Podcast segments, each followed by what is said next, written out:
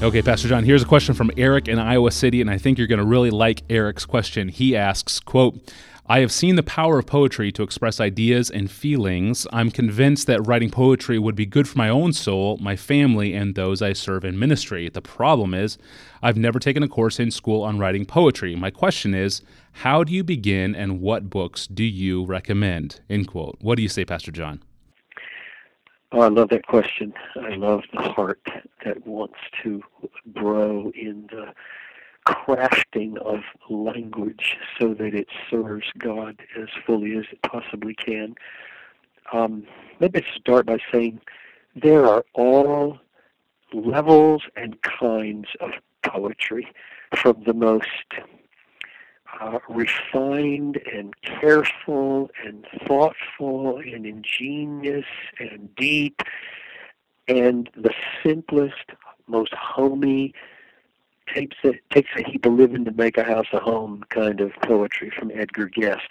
I grew up in a home where my dad read poetry to us, and it was always of the simplest kind, and I think that's what that's what families need. Families don't need really obscure poetry. Families need birthday poems and anniversary poems and Christmas poems and Thanksgiving poems where dad or mom or children just write something sweet and beautiful from their hearts for God, and shouldn't worry too much about any criticism that it's going to receive because it's artistic quality. But there is a whole history of great poetry that moves you along and takes you deeper into the way language is used. And here's here's a couple of pointers. Um, I, there are two books I'd recommend. One is Ted Kooser. He was the Poet Laureate of America well, about five or six years ago. Ted Kooser, K O O S E R, The Poetry Home Repair Manual, a poetry handbook, practical, uh, the Poetry Home Repair Manual, Practical Advice for Beginning Poets. And then Mary Oliver, A Poetry Handbook. So those are two books that are written precisely to answer uh, Eric's question about how do you just get started. A third thing, I mean, a second thing I'd say besides reading those uh, books would be take a class at a community college or college. Just take a class on poetry and surprise your, yourself by getting back into school. I, I would say, here's something really practical everybody can do. Memorize some psalms. Memorize Psalms, it, because when you memorize, you start to get a feel for language. You can you can say them over and over again to yourself and try different ways of of, of reciting the Psalms so that they have the kind of uh, symmetrical uh, parallelism and ring that, that they ought to have.